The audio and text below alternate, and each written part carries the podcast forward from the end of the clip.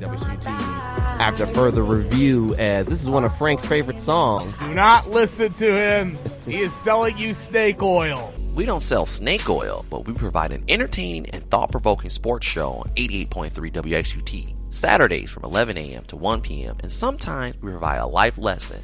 Ain't that right, Frank? Life lesson my ass. Don't be a hater. And tune in to AFR Saturday mornings, 11 to 1 on WXUT. Mm,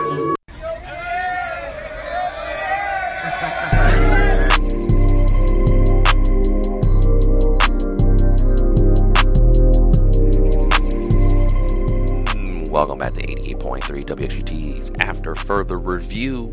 We've been in the studio the last two weeks, back into the studio this week, but we're doing a little bit of a recording before we get back in the studio with one of our main guests, NBA guru, basketball guru, travels all over the place, so he's always a busy man, but he always makes out time for us here on 88.3 WXUT's After Further Review. It's the coach.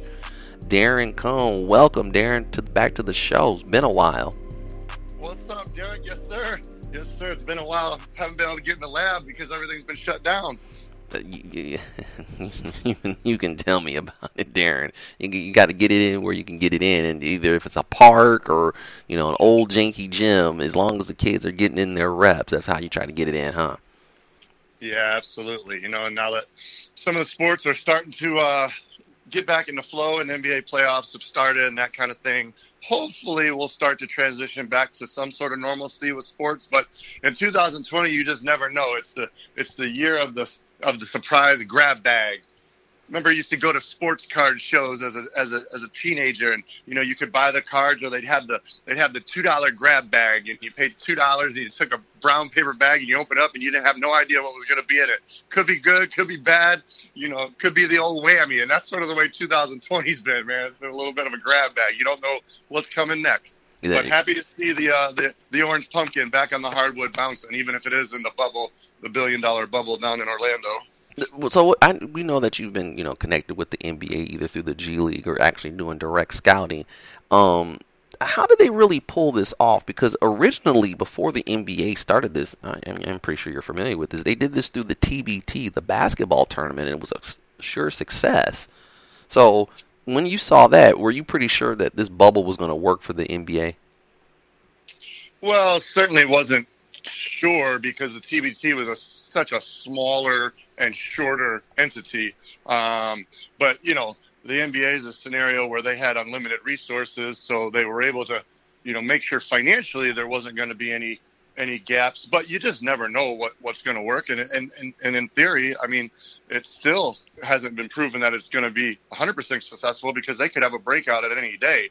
But so far, it's been it's been perfect, and and and I've been able to, for the most part, keep the the bubble contained and and handle all the food and entertainment and housing and practices and games uh, with with limited distractions and limited people coming in and out. And um, so, you know, I think it, I think they got to be uh, really proud and, and a huge success. And uh, Adam Silver and his crew and his team, I mean, they, they, they turned it out relatively quickly when you think about um, all the planning that goes into a large event like that. And, and fortunately, Disney and Wide World of Sports was available and those awesome facilities. So, um, you know, it's, it's been it's been neat to watch. Obviously, it's a little different. A lot of people have uh, have uh, compared it somewhat to NBA Summer League, and I completely agreed when it first started. But now that the playoffs have kicked off, I mean, it's been uh, teams are guarding, teams are competing, and it's been it's been a lot of fun now that we first that we finally got to the actual playoffs of the of the ordeal.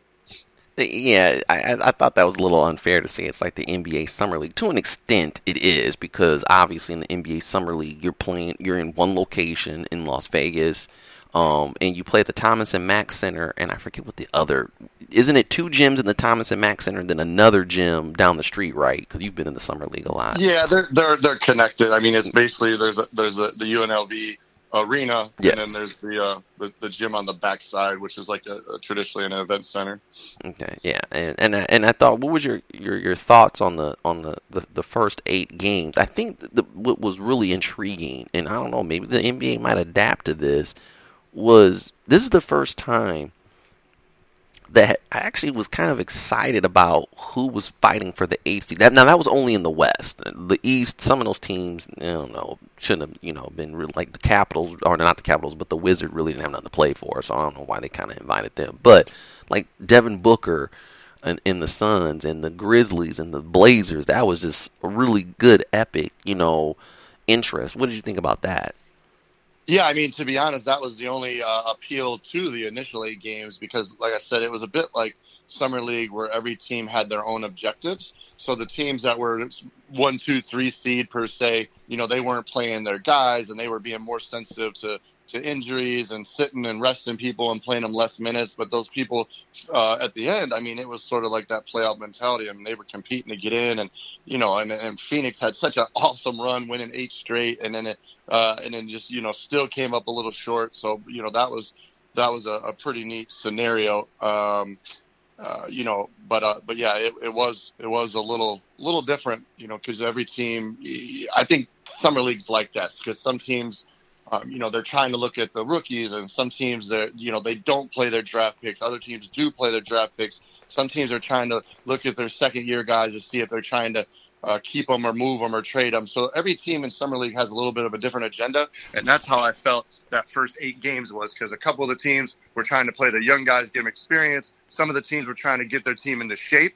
Um, mm-hmm. You know, and there was other teams who were competing for their lives. So um, so yeah, it was fun, and and uh, you know Portland really got it going with, with Lillard, and uh, but neat to see uh, the Booker scenario because the Booker scenario with or the Phoenix Suns winning eight in a row that's gonna have some interesting implications because um, you know if they didn't make the playoffs this year, he was a hot target for trade bait. Um, and some of the teams that are at the top of the lottery are really interested in him. Um, but now that they, you kind of showed their management and ownership that, hey, man, we, we, we went out on a high road. Not only did they win 10 straight, but before the shutdown, um, they really finished the season winning 10 out of their last 11. So you know that that kind of changes your mindset of hey, we need to blow up the ship and uh, or, or, do something different, as opposed to hey, maybe we finally got got over the hump or got to the precipice of getting over the hump. So I think it makes any type of uh, internal changes with the Phoenix Suns much different. Uh, not not to get off the playoffs and talk about the draft already, but but yeah. So I thought that was interesting in the first eight games, and I'm so excited that the playoffs have begun now that teams are defending and guarding and competing and and getting after it. And um, you know, it's been some good series here early on with uh, the first two games. Now there was some like guys um, that have that have had some I guess breakout bubble games. Obviously Booker, but Booker was kind of already doing that before the bubble. But um, you know the guy in Indiana getting a couple fifty point games. I mean, but some people were saying he was getting bucket long before before that. Um, but uh, was the bucket was the bubble kind of like helping some players out to where maybe if they didn't play in the bubble, they wouldn't have had the breakout games. You you think? Yeah, you know, I don't I don't know uh, if I completely agree with that. I mean, I think what what happened was um, that because it was all in one location and because there hadn't been sports for months, T.J. Warren, much, yeah, T.J. Warren, yeah, my bad, yeah. Yeah, sure. It was much more under the microscope. Like Warren had had big games and that kind of thing, but ever since Paul George left, you know, the Indiana Pacers get like almost no media coverage. Right. You know, they've become like a non-media market. So, you know, the fact that the games were being played all day long and everybody was getting pretty much the same pub and run, um, you know, I just think it got magnified. I mean, you know, he's a nice player. He's not a household name, you, you know, but that sort of made him a household name because it was constant media attention that first – uh, four or five days of of the uh, bubble. You know, in, in some instances, uh, we were talking offline about AAU, and, and it's sort of like the same type of deal. Um, if, if you, you can change your whole uh, projectile of your future as a high school player if you have one good weekend at one good three day tournament uh, you know one of the big tournaments where mm-hmm. there's a mm-hmm. you know billion coaches and scouts and eyes there and that's sort of the effect that that had with warren i mean he was having a nice season but he had two huge games in the same week when uh, when all the media coverage was there in the bubble. So you know, kind of neat. just just shows you how uh, how exposure can really really change things, take you from an unknown uh, to a phenomenon, l- literally in minutes. Yeah, that, that, that, like I said, it was totally. You know, a lot of guys are like, "Who's this guy?" I mean, he's playing really well, and it's like, well, he's been. You know, him and Butler had it gotten into it earlier in the year, but like you said, now that everyone's in the bubble, everyone's getting the equal coverage. And by the way, it is kind of weird to see an NBA game on at one o'clock in the afternoon on a Wednesday. Yeah, they're just playing them all day long, right? Back to back to back from one court to the other. Well, yeah. Uh, now is it two court? It's two different courts, right? Correct, correct. It's two different courts, and it's much like Summer League again, where they're just adjoining buildings that are connected and that kind of thing. Okay, that's that, that's what I thought. So the regular season's over, basically, what they're doing, and now we're getting into the playoffs. And I guess the first one we'll talk about is the Blazers. Upset game one, obviously. Game two, eh, kind of a flop. But your thoughts on this one, where the Lakers just looked totally flat in the first game, and then then the second game really turned it up. Basically, I don't think they took them seriously in the first game. Well, um, you know, I don't know if it wasn't taking them seriously. It's just that Portland came out and threw the first punch. And this is going to be a really, really interesting series because the Lakers have, you know, two of the best five players in the world.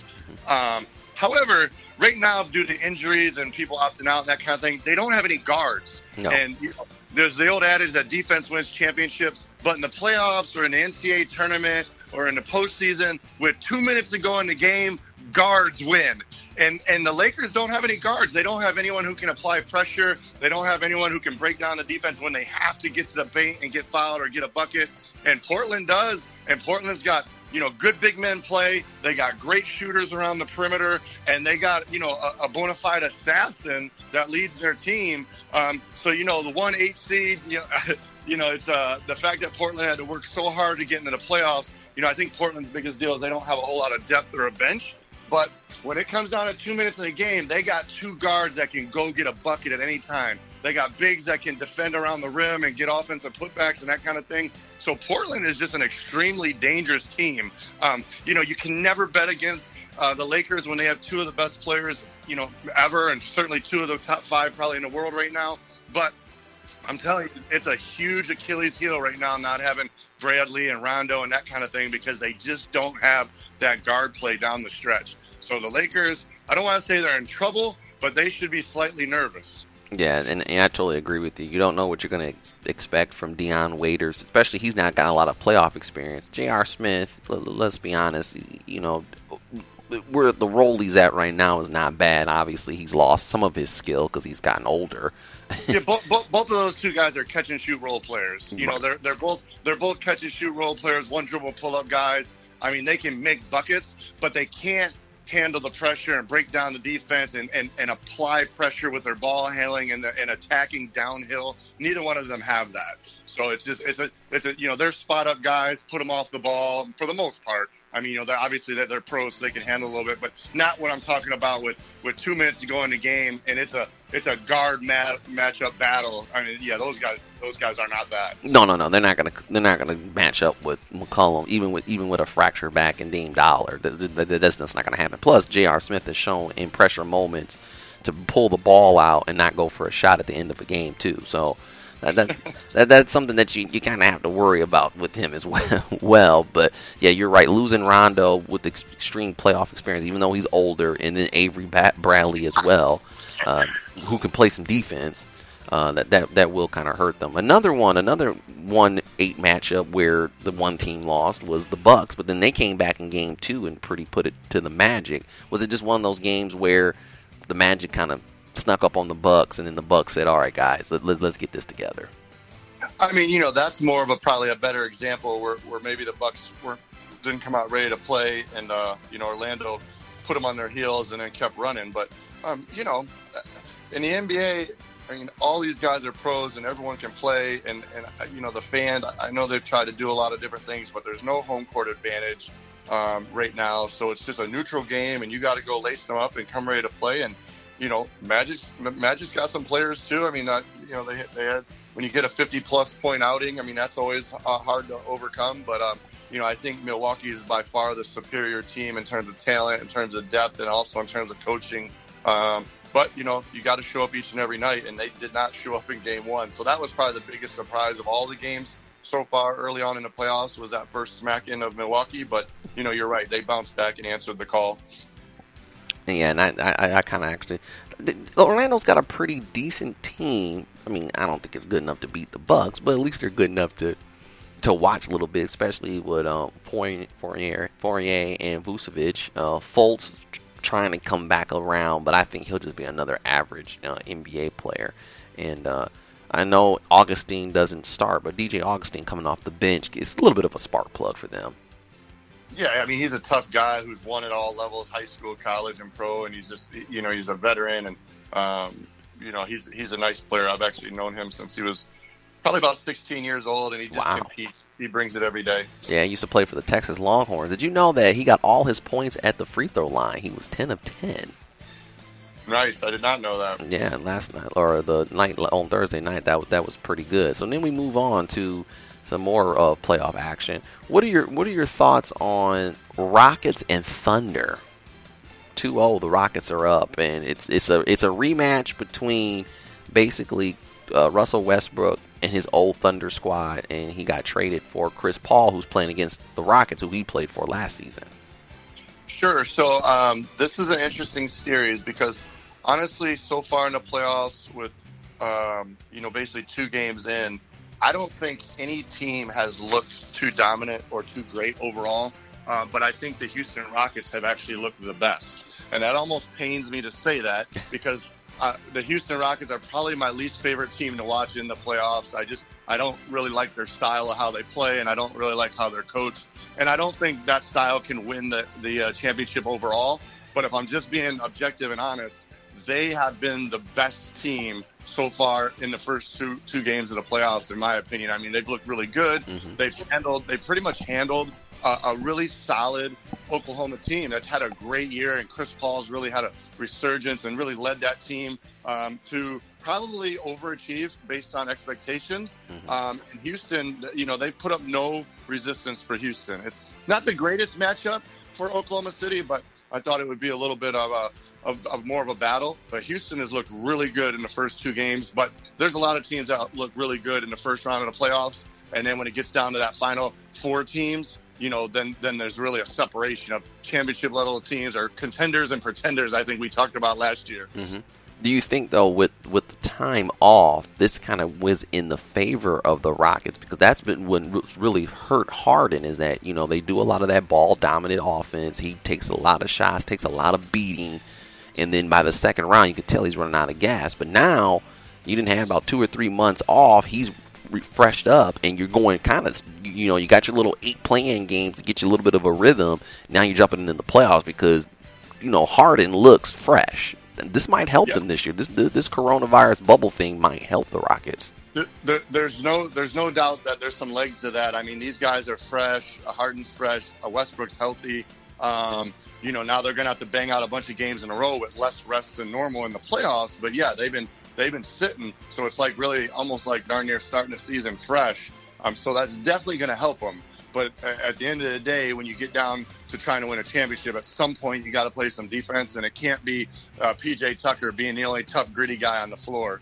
Um, so you know, we'll, we'll, see. We'll see. It, it uh, the, you know, they look really, really good so far. The shocker's been Jeff Green, who who's been a, a very talented player. Unfortunately, had you know the heart issues. He had 15 the other night. He's been looking good in both games one and two as well. Yeah, no, you know, another guy that makes shots, and when when, you got someone that makes shots, it always uh, always makes you look good, right? And he, he can catch and shoot and knock it down. I will I will tell you this. Uh, the, the if they keep getting this balanced scoring, look at this. Tucker had 14, Covington had 10, House had 19, Gordon had 15, and Harden had 21. Uh, Jeff Green had 15 off the bench. Ben McLemore had six, and then Austin Rivers had 11. I, I think if they keep getting that full balance, I don't know how consistently they can do that. They probably could go far in the playoffs this year. Sure, sure, no doubt about it. I mean, but that usually that's kind of the obvious with any other team. Another one from Thursday: Heat Pacers. This has kind of been an interesting one as well. Um, the Heat ended up winning that at one 109 100, and that's another team that looks like that. After the, the, the break, they look a lot more fresh, and it looks like they're playing a little bit better basketball as well. Yeah, yeah, no doubt, no doubt. Um, oh, yeah, you know, one thing I meant to say before we got off of Houston is, man, I think they could they could really uh, use Clint Capela right now. I really liked him. I thought he would be a big difference maker for them. But in terms of Heat Pacers, honestly, I think this has been the best series so far. I mean, I, obviously it's early when you say a series, two games, but I think I think the Heat, Heat Pacers have been the most competitive series so far. Unfortunately, neither one of them can win the championship. They're just neither one of them are, are good enough this year. Um, but but this is going to be a, a, a heck of a series so far. And Indiana actually had the higher seed, and Miami's you know come in and smack the first two. Um, you know, Jimmy Butler's done, you know, pretty much always what he does. But you got to love the the the the uh, underdog story of, um, oh, geez, what's my man's name? The D three player that went to Michigan, Duncan. Duncan. Yeah, Duncan uh, Robinson. Dun- he, Duncan he had 24. He had 24 the other night. Yeah, he made seven threes, a, a franchise playoff record. Um, when you talk about a, a franchise that's had the likes of Ray Allen and and uh, Glenn Rice and you know some really big time shooters over the years, and uh, and I believe I saw that that was a franchise playoff record, seven threes. Duncan Robinson started off D three, then ended up playing at Michigan, and then actually played for one of my former employers in the NBA D League, the Sioux Falls Skyforce, and uh, and now is just you know a huge contribution. Uh, for the Miami Heat. And I, you know, I, I was listening to a podcast yesterday and it says, you know, if you, got a guy in the NBA that's got to take a shot, you want Robinson taking the shot. And I mean, he just he's really really good at getting his shot off, and he's become um, not just a catch and shoot threat where he can put it on the dribble a little bit and he can make plays for others. So it's been been fun to kind of see that story. And and uh, you know, four or five matchup is usually pretty evenly balanced, but so far the five has sort of owned it. Yeah, th- there they have. Now, I'm trying to think. I think we've pretty much done that bracket. We'll go over to some of the other te- games where it- it's, it's kind of weird though without them doing everything with uh, uh, I guess today we'll we'll look at this matchup, the Raptors and Nets. How you how, how you like that one? Yeah, it's kind of been boring so far. I mean, I I, I love both teams. The Nets are terrible. I mean, yeah, the, the Nets, the Nets with, with all the injuries and that kind of thing. I mean, honestly, they're just the, like the worst team in the playoffs. They really are. They are. Uh, they're the worst team that's actually still left. And and Toronto, Toronto's so interesting because they're so well coached and they are just tough as nails and they flat out defend. Um, you know, I just love how they play together and they defend and um, it's just. Uh, you know, a lot of times when you got the NBA critics, they say, you know, I like college better because it's more of a team game and that kind of thing. Well, the, well Toronto is is um, the NBA's best example of the team game, both on both ends of the floor, and they really they really are doing a great job. And Kyle Lowry, as a seasoned veteran, just continues. He's uh, he's almost like he's getting better. And uh, Yeah. VanVleet has been awesome. You know, VanVleet, a guy again who was in the G League a couple of years ago with the uh, with the Toronto 905, win a championship in the NBA G League for Jerry Stackhouse, and Mhm. and now he's you know he, he's a, he's becoming a, a bona fide um, you know stars probably not the word, but he's just a legit, solid, solid Yeah, NBA just a- player. a legit yeah. He's not he's not a guy collecting a check. I mean he can play. I mean you know another guy that just makes open shots and puts a little pressure on the defense and makes tough gritty plays, takes charges, jumps on the floor for loose balls.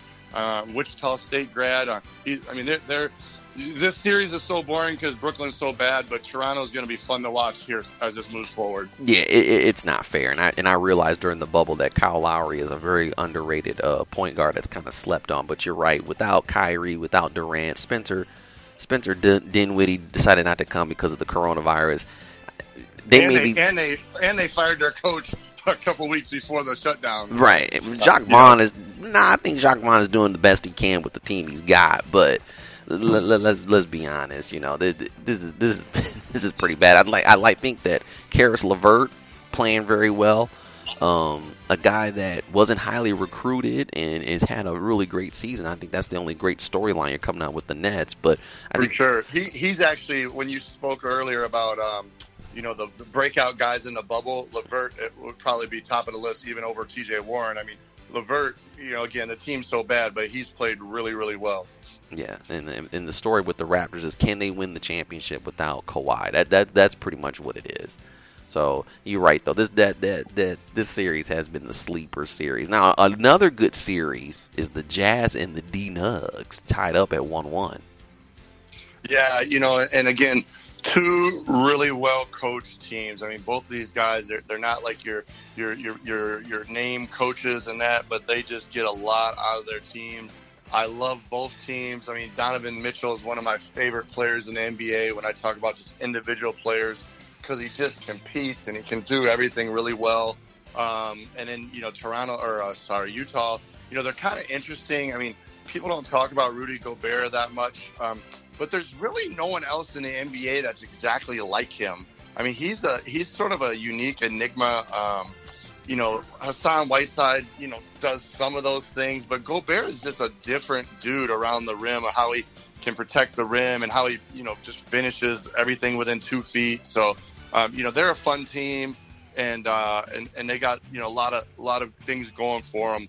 And then you know, I love Denver because you know the, the Jokic is is probably the most skilled big man in the NBA, mm-hmm. and. Uh, you know, it's not very often anymore that you know you, your your team is built around your big, but he he looks, truly is you know the star of their team, and then they got some great guards and Jamal Murray and, and, and company around them. And I love, I love, uh, uh, my favorite guy off the bench in the NBA is Denver Nuggets Monte Morris, number 11. He's the backup point guard, but he might be the most efficient player in the NBA in terms of assists to turnover and uh, efficiency of his plus minus and making shots. And so he's probably my favorite reserve in the league. So I always love watching watching Denver play. I mean, that's a that's a really fun series because either one of them teams could win and go on, and either one of them teams could compete to to win in the next round as well.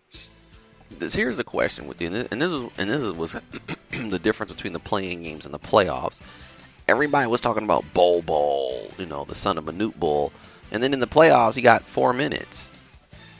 Yeah, he's more of just a, a, media hype story right now. I mean, he's not a he's not a player yet, man. He's not a he, he's he's uh yeah I, I'm, I'm, he's just not a player yet.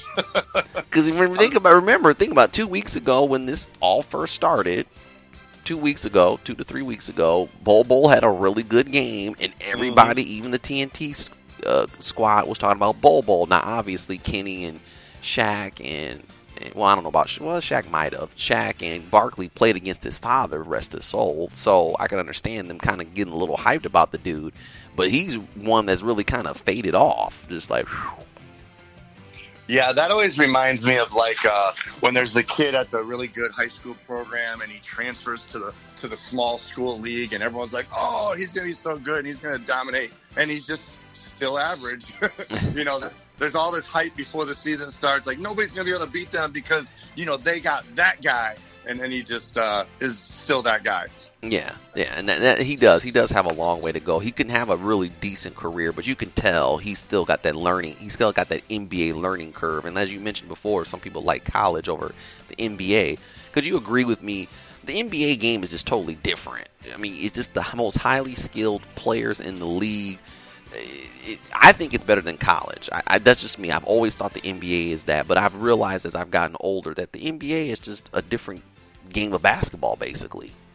You know, yeah. I mean, you know, it just depends on what you like. I mean, I, I would I would argue that the NBA has the most talented athletes in the world. Mm-hmm. I've had this debate with a lot of people, but I think they're the most talented athletes in terms of comparing sports. Now, my I am I'm probably uh, partial to the college basketball game because I like the teamwork and the camaraderie and the, the energy of game day on campus and mm-hmm. and uh, and that that it's more of a um, you know, a five on five game. The NBA is about spacing and speed, and basically it's a two man game over and over. You bring you bring you know two defenders to the basketball, and then you play out of space. Mm-hmm. So it's just it's just a much different philosophy and a much different mindset. Mm-hmm. Um, but in terms of talent, you can't find any more talent than that uh, than in the NBA. It's just you know depends on what you like.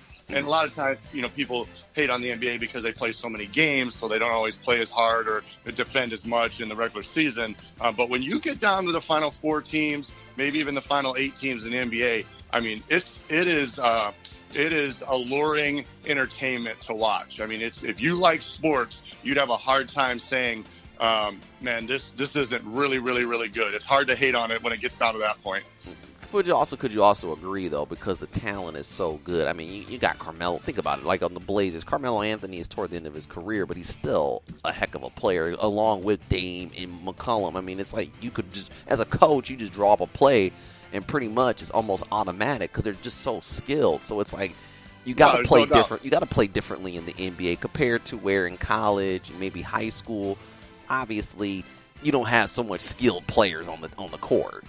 Uh, no doubt. So, I mean, we're, we're spoiled because we get to watch it on every single media outlet at the tip of our fingers all day, every day. Right. But the reality is, if you take the 10 best college players every year, the first and second team All American, the 10 best college players, only half of them even make it in the NBA, and only two of them end up being, you know, uh, you know, l- legitimate, uh, you know, guys, starters, all stars, stars, whatever you want to call it. But half of the college All Americans every year don't even make it in the NBA. True. It's the it's the elite of the elite. So True. you know, I mean, and I think we just live in a world where we're so spoiled with technology that we lose sight of the reality of how good players are. It's just like we, you know, we've had this conversation of of the reality of how good you have to be to play in college from high school and that type of thing. It's just, it's just there's, you know, what's my man say? There's levels to this. Yeah, there's in the NBA there and there's levels to the NBA even. Think like Correct. Bobo, you know, he's at a lower level than maybe a Jamal Murray or a Jokic. You know, there's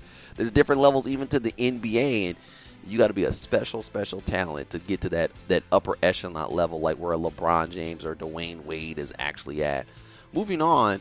The 76ers and the Celtics. This this is another yawner, I think, because Ben Simmons is out and it looks like the 76ers are not even trying to play. It- It's just the, the, the Celtics. I think this is going to be a sweep. This is where I wish, Darren, maybe you can agree with me. They need to go back to the five uh, game first rounders because this one should be a 3-0 sweep. You know, thanks you, thank you for participating. Like you know, a Ponderosa, you know, gift certificate they used to give back in the day. But you're out of the playoffs because this one is like you said, like the other series, the Nets series. This is boring. Yeah, this one's probably even been. Uh, well, I felt like the Nets series is boring. This one has been frustrating to me, and the reason why it's frustrating is because every year for the last three years we hear about how much better the 76ers are going to be this year, and every year they find a way to not be better, whether it's chemistry issues or injuries or whatever it is. I mean, they're just they're just never better. Uh, No. So they're they're- always disappointing, and, and they're kind of Jekyll and Hyde because they'll tease you with that one great game, and you're like, oh, okay, okay, the, the you know there's a light at the end of the tunnel, and then they lose five in a row. So Philadelphia is just a frustrating group for me, um, which which pains me because I'm really close with Ben Simmons and his family and that type of thing. So I just I'd like to see them succeed, but they're a frustrating group. And then on the flip side of it, I I, I almost have the same uh, uh, issues with Boston because Boston has probably the best uh, tandem of young wings in the NBA. I mean, those guys are so talented and their and their future's so bright, and they, they just they can really play. But I think about couple years ago when Boston was like legitimately playing for a championship. You know, they're in the Eastern Conference Finals. It's coming down the stretch, and they're and like like wow, they could win this and they could go win a championship. Um, they come up a little short, and you're like, man, these guys are on the precipice of being really, really good. And then they trade for Kyrie Irving, and it's one excuse and one issue and one injury and one chemistry problem after another. and then they get get rid of Kyrie Irving, and you know, and and we're at the same spot. Like like they, they they've digressed. They've digressed. They got so close to the top of the mountain, and then they like fell back two steps. And for like the last two and a half years, they've been sitting on that third step. And, they, and so so you know, I'm not trying to compare Boston and Philly because Boston's clearly better than Philly. But to me, they're both extremely frustrating because when you watch them, when you read about them, when you think about them, you want more, and they don't give it to you. The- basically the battle of potentials. You know, trust the process with the 76ers. They, you know, lo- lo- all those years of blowing stuff, and then Yeah. you, you, you I, I used to work for a coach, and he used to say, if ifs and buts were candy and nuts, we'd all have a Merry Christmas. And those are two franchises of ifs and buts. Because uh, if, it, if this happened, if that, you know, if and but, but it never does. right, and you know they ended up drafting Markelle Fultz over Jayson Tatum, who's been torching them, and it, you, you're right. And Ben Simmons, I don't know if he's the guy. I, I really don't think they're going to do anything with Joel Embiid or Ben Simmons. One of them has to go, and you're going to have to stick with someone and build around them. Ben Simmons has not been committed to working on his jump shot. You know, he wants to date the Jenners or the Kardashians or whatever, or doing all this fishing. And, you know, like I said, talented player, but as you as we've mentioned before, there's levels to this game in the NBA. And if you want to be the elite of the elite, you're going to have to have almost like the Mamba mentality. You got to be locked in. And Well, and, and, they, and they've sort of tried everything. And unfortunately, the coach is probably going to take the downfall. yeah. Um, but they, you know, they, they've tried everything. They, they've tried resting Embiid. They've tried playing Embiid full out. They've tried uh, rest in you know load management with Simmons. They've tried playing him full out. They've tried Simmons at the point. They've tried him off the ball. You know, um, there, there's just you know they had uh, um, uh, uh, Butler in the mix. You know, there was chemistry yeah. issues then. So there's just you know it just it hasn't come together. And normally that has something to do with the players, but unfortunately the coach is going to take the downfall, and they're going to hire another coach. And if that coach don't get it done, then they'll get rid of Elton Brand, or I think he's the GM, and mm-hmm. you know uh, and then it's just this revolving door process until the players take some ownership and say, look, we're going to get this done. And I just don't know that they have that leadership or that dynamic personality on that roster. Um, you know, maybe the glue guy uh, a couple years ago would have been JJ Redick, and then they moved him. So, yeah. um, so, so, I don't know. I, I just don't have much, much. Uh, I don't have very high hopes for for them over the next coming years. I think they're just always going to be that average fifth, uh, fifth to eighth place team in the East. Right, and then you know Embiid will get to the point where he's going to be older and more injury prone, and then you've you fired the GM, the coach, stuck with the players too long, and then you're back to where you're just straight trash, basically. Yeah, we've seen it with the New York Knicks over and over and over ever since going back to Jeff Van Gundy and Patrick Ewing. Yeah, pretty much. That you know that revolving wheel, but then the fans keep going to the games at, at Madison Square Garden at the Mecca. So uh, we'll see what happens. They only got the eighth pick this year as well. They got screwed in the lottery draft. Last series, Mavericks Clippers. Series is tied one-one, but people are talking about Luka, Luka, Luka. Well, the referees won the first game because the the, the Mavericks were going to win that game. Uh, well, feel 100% confident the Mavericks were going to win that game. Luka had it going. Porzingis was doing well, and the Clippers just didn't have the juice that night. Um, so the Clippers got a gift. Well, can um, I say this?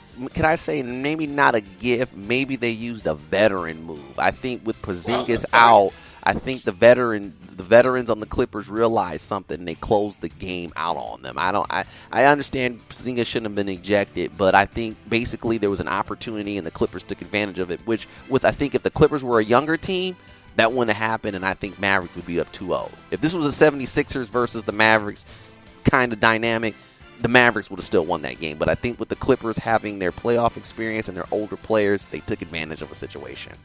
Yeah, there's there's no doubt about it. The the um, the Mavericks weren't mentally tough enough right. to overcome right. that that emotional blow mm-hmm. uh, of losing of losing one of their guys. But you know the Clippers are a better team. They're tougher. They're mm-hmm. they're uh, probably better coached and, and they got some more tools and depth. But you know Doncic is, uh, is, is super exciting and everybody loves him and um, you know he, he gets some things done and you know I'm tired of hearing the the, the, the, the overhype though that he's the best best foreign player ever to play in the NBA, and he's a top five player in the NBA. He's not. He's not neither of those, nor close to either of those yet. I mean, he, he can't guard my grandma, uh, and um, you know. he, he, he still he still has some careless turnovers, but he's a lot of fun to watch, and he, and he can really play. And he does a lot of things. He's one of the more skilled guys we've seen in the last several years. And I'm not saying he can't be those things, um, but he's just not yet. You know, he's not he's not there on the defensive end. He's not there on the mental mental end yet. But he's he's a lot of fun, man, and he's gonna he's gonna sell a lot of tickets. And Mark Cuban's a super smart businessman, so it's gonna be another deal like Dirk Nowitzki, where he's gonna spend his whole career there, and he's gonna be there 15 to 20 years if, if, if health permits. Um, and and he will go down as as a, as a great. Yeah, and and Luke is only 21, as we mentioned before there's levels to this, and right now he's at a, a, level where he's better than the average NBA player. But as we know, as he matures into his game and into his body, the game it, the game will get better for him, and it, it will be scary. Just just hopefully he doesn't get any injuries, but we'll see. I mean, he's on a scary path to be one of the greatest uh, European players or one of the greatest players in the league. I, I like his game as well, but you're right. Right now, there are some some things that he needs to really work on. Uh, Kawhi Leonard had 35 points the other night, though, that pretty much helped them uh, win. It's kind of interesting. Reggie Jackson leaves the Pistons, and now he's he's not hurt anymore. You know, I like that dynamic sometimes in the NBA. When you're all off a loser, somehow you get healthy. Yeah, if you, if you if you can't if you can't get traded, you make them trade you. Huh? yeah, if you're not available. So that's been yeah. the that's been the playoffs. Uh, we'll talk a little high school, but your thoughts on the NBA draft, real quick. I, I, I've lost interest in the NBA draft. I, I almost think to the point it's almost pointless because some of these players don't really make an impact for the teams, or you're getting some, you know, project player. Uh, Minnesota gets the number one pick with Golden State getting the number two pick. Your thoughts? And, and it really is there any dynamic players in this draft that can really help a team? You know, um, so it was yeah, yes, a couple things there. So I think you know Minnesota won the lottery because obviously they didn't have the worst team, so they, they got to be excited. And Golden State and some of them other guys kind of missed out. Um, you know, this this is not a very strong draft this year. No. Um, you know, uh, it's it's just not. There's you know, there's there's obviously there's always one or two guys that come in and make an impact. A lot of times in drafts like this, it's the guys that won't be talked about.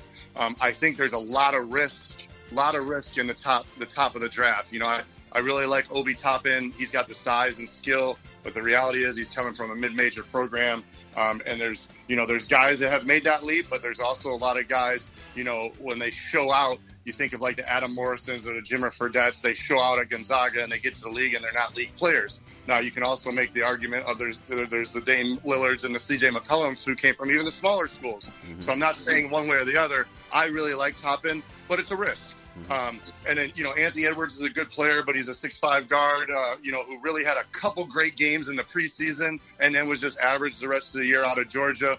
You know, you look at James Wiseman, another risk from from Memphis. He's very raw. Of course, he's long. He's seven foot one. He mm-hmm. finishes around the rim. He checks all the boxes on paper, but he played a couple games in college before he became ineligible. Mm-hmm. Um, he's basically still a kid, so a huge, huge risk. And there's always risk of that guy, guys that big not developing and also being injury prone. You know, we already know LaMelo Ball. He can't shoot. Um, he's got some baggage with his family and personal life and that kind of thing, but he has that wow factor, and he's really long. Long. I mean, he's almost like Penny Hardaway type point guard size. Mm-hmm. He's six seven, six eight, and really thin.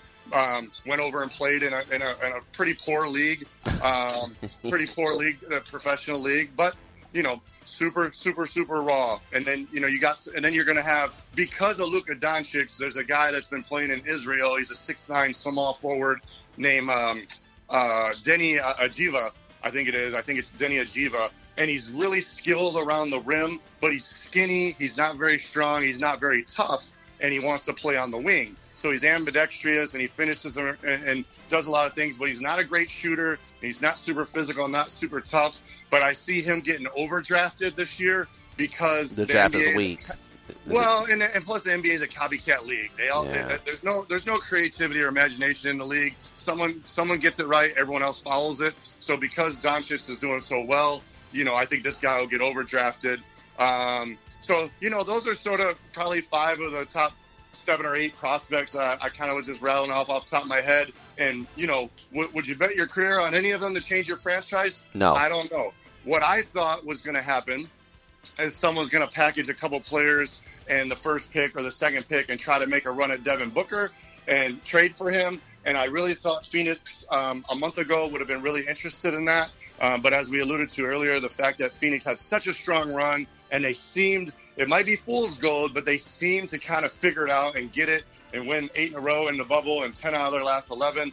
Now I'm thinking that Phoenix is going to be less likely to want to make that move. Um, I can see the Lakers going after Devin Ball because they need a younger shooter that can do a little bit more than just shoot, but I can also see them top three picks, them top three lottery picks, trying to go after Devin Ball, especially Minnesota. Um, it doesn't make sense for Golden State unless they were going to move somebody, but especially Minnesota. Um, but I just don't. If I'm Phoenix now, I I just don't think they'll do it. Where I literally thought a month ago Devin Booker was gone.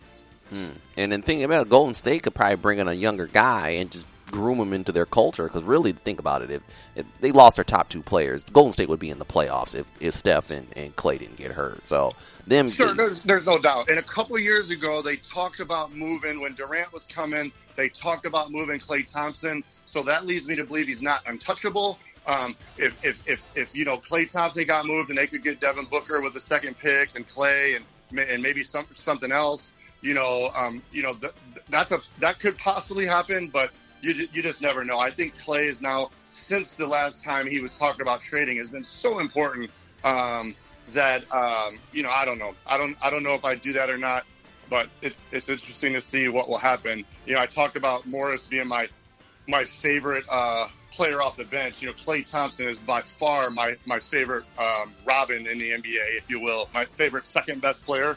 I mean, he's just he's just so so efficient, does so many great things, and just a stand up team guy. But you know, uh, when, when you go from first to last, of course there's injuries, but when you're sitting in your office every day as a president, an owner, and a general manager and a coach, you know, it almost plays mental tricks on you. Like, hey, do we need to be doing something different? Do we need to be doing things, or do we just sit there and be patient and wait to get healthy? And that's a that's a that's a tough game to play mentally um, when that's your job and career and livelihood. So it'll be interesting to see if Golden State just sits back and waits for everyone to lace them back up, or if they make any moves and changes to the to the dynamic of the roster. Yeah, that'll be crazy. It'll be interesting to see what happens with the with the draft. I didn't know LaMelo Ball played in a poor league. They kind of left that out. They just showed his highlights. But I was wondering how good that league was. Yeah, I mean it's it's it's it's very, in my opinion, it's very underwhelming. You know, if you're getting paid to do a job, you're a pro. You're getting paid to do a job, but it's a very underwhelming league. Um, I can tell you this: I had a player uh, who played at a very low end Division One for me in the Big South Conference. Mhm. Uh, or sorry, not the Big South, the uh, Southland Conference, the conference that has Stephen F. Austin, Mhm. and and he was our second best player. Mhm. And he went over to that very same league and played seven years and averaged 20 points a game for seven years. And he only averaged about 13 points a game in the Southland Conference as a senior in college. So you know, there's there's always you know, like I said, there's always a hard hard comparison. But yeah, it's not. I mean, he's not he's not playing against anybody that's uh, that that that's uh, that's changing his game over there. Mm. Now, moving on to high school front, uh, talk a few locals as we'll end the, this basketball segment with you. Thank you for your time. A few guys that signed.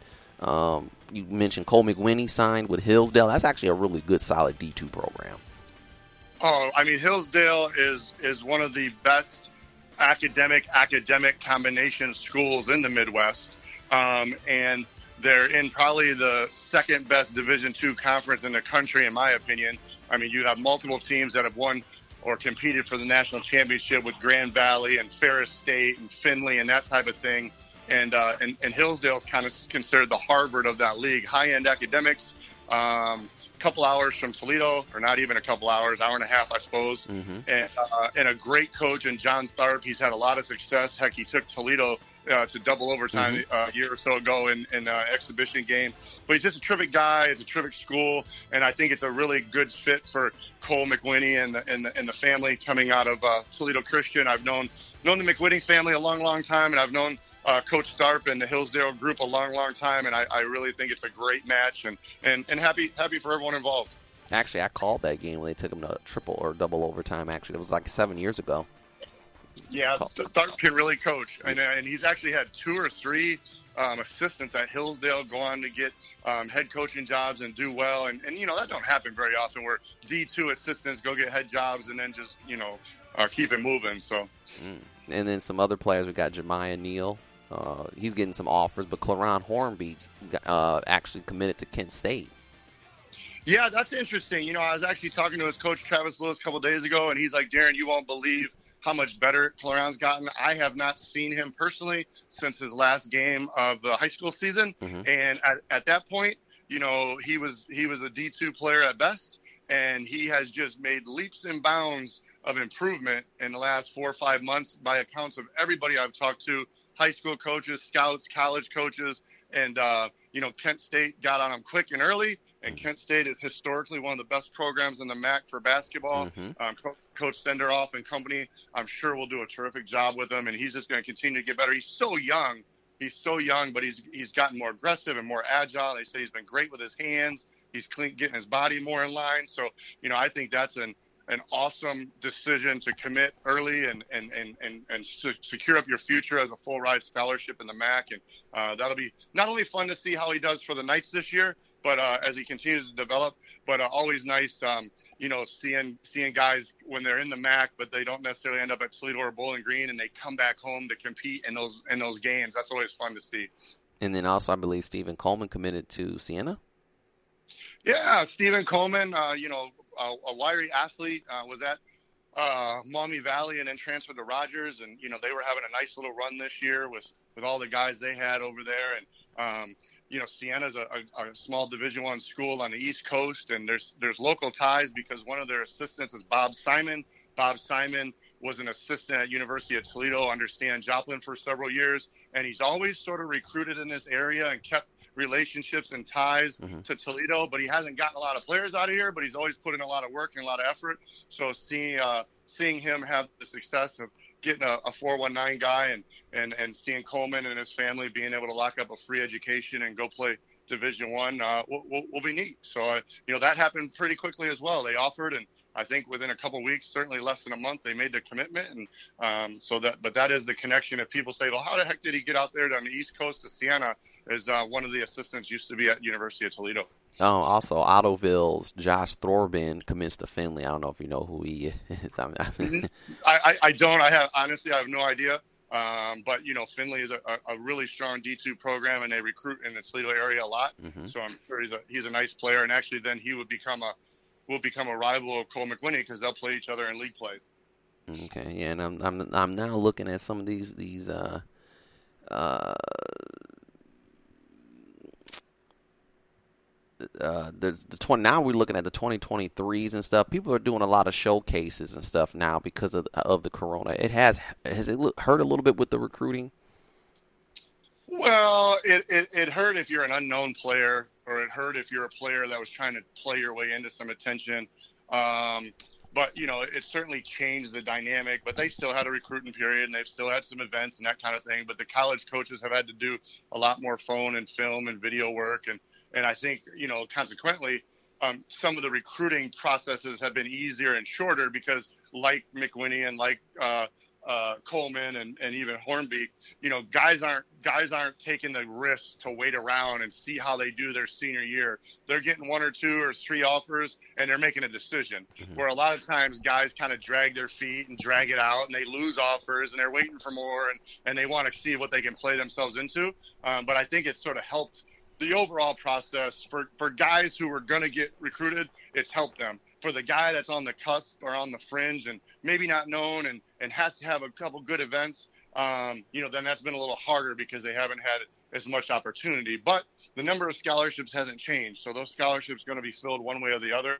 It's just, uh, you know, a little harder for them guys that weren't quite known yet. Um, and it's going to put a little more pressure on the college coaches to get out and do their job. I mean, to be honest, I mean, there's a lot of college coaches who, who I don't know how do you say it. They just don't work, or they, you know, they rely on these, they rely on these scouting services and these, you know, they rely on these internet bloggers to tell them who they should recruit. Well, now you're going to have to get out there and, and go do some of your own due diligence and evaluation and be right because you're going to have to do it during the high school season a little bit this year. Which I never really understood because you're the coach and you know what fits your style or what play should fit you. I never, you know, some of these scouting services they do a pretty decent job, but let's face it, we you know and I know that maybe there's a couple kids that get hyped up because they may, they build a relationship with the parent, they want to help the kid out, and maybe they might say they're a level higher than what they really are. So as a coach, especially you know this is a job at the college level where you're trying to feed your family and you need to get players to win games. If you you shouldn't be shocked if you start to lose your job because you're being lazy. Well, we could talk about that for hours. That's a whole other That's topic. The topic but, it is. But, but, yeah, the reality is, is why are you counting on someone who, eh, on paper, is supposed to be less skilled at your job than you? And what I mean by that, what I mean by that, if you got hired as a college coach, or you were a college player, or you worked your way up to be a college coach, but then you're gonna you're gonna put all your stock into a, a, a, a, writer or a scout or a blogger who had no barriers of entry, by the way, who can just wake up tomorrow and say, I have a scouting service. Mm-hmm. Um, you know, um, that that just doesn't make a whole lot of sense to me. And now, don't get me wrong, I'm not hating on or disrespecting. There's some uh, good ones out there, but there's also some shisty ones. Well, and, but that's in that's in any industry, Derek. But the reality is, these people they, they do provide a service. They provide information. They provide a connection point between the colleges and the players and the families that in certain times of the year you can't do legally by NCAA rules. So so there's a value add there. So I'm not discrediting what those folks do, but what I'm discrediting more so is the is the is the college professionals who rely so heavily on that because it's easier. It's a path of least resistance, and you can even take it up a level. Like uh, you you know think about college athletic directors. How hard it is to get a college athletic director job. And if you're the athletic director at a college, you think you would have a, a, keen idea if you had an opening who the best two or three prospects for your philosophy and your university and your mindset to go higher as your next head coach in any sport. But They don't. They they pay someone fifty grand to hire a search firm or 100 Mhm. grand to hire a search firm to tell them the three people they should interview, which makes no sense to me. It's a total disrespect. If I was an athletic director and I was told to go hire a search firm as opposed to making, you know, doing my own due diligence and doing my own job, I mean, but that's just the way I think. I'm pretty old school and you know prideful of my preparation and my work and that kind of thing. But there's no way I'm hiring a search firm, and there's no way I'm signing a player off of a scouting service uh, only's um, uh, recommendation without doing my own homework. But didn't it hurt though this year with the quiet period, especially for D one, D two? It's a lot different seeing someone live than watching them on Baller TV or something. Like, and I'll, I'll tell you this: I, I subscribed to Baller TV because I wanted to watch a few kids that I trained. Because you're It's- a baller. but it's it, it. Let's face it, it, it's not the best. I don't know if you watch Baller TV. You can't. Some of the on the on the lesser known courts, the video's not great. You can't see the kids, and I don't know how coaches can recruit and you're watching it through video and it can't even keep up with the action. It's like you have to be live. So that had to put a kink in stuff. It's hard. It's hard. Um, you know, it's hard because one, you never know the quality of the film, as you said, and who's filming it. You always love it when plays are conveniently missed by the filmer. Um, you can't see a lot of things that I like to watch: the bench, the Mhm. interaction with the crowd, interaction with the coaching. Yep. You can't see all that kind of stuff. Plus, the the it's hard to gauge the true speed of the game. Yep. That's why. That's why when people watch the NBA, they, everyone thinks they can play in the NBA. But No. when you're live courtside, the speed is so much different, and it's the same when you're evaluating um, the speed of film and the speed of being there live.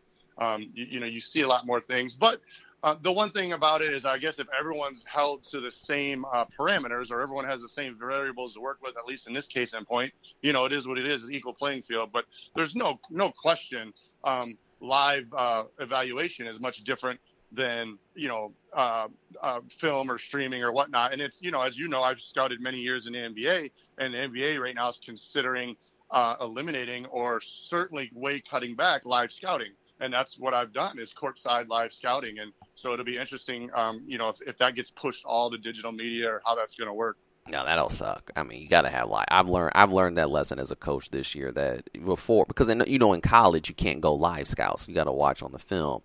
But in high school, we had to mix it up a little bit, and it was like, whoa, this is way different than watching someone just on film. You get a better feel for it. So that, that, that's one lesson I've learned. As you as you grow as a coach, you always learn something.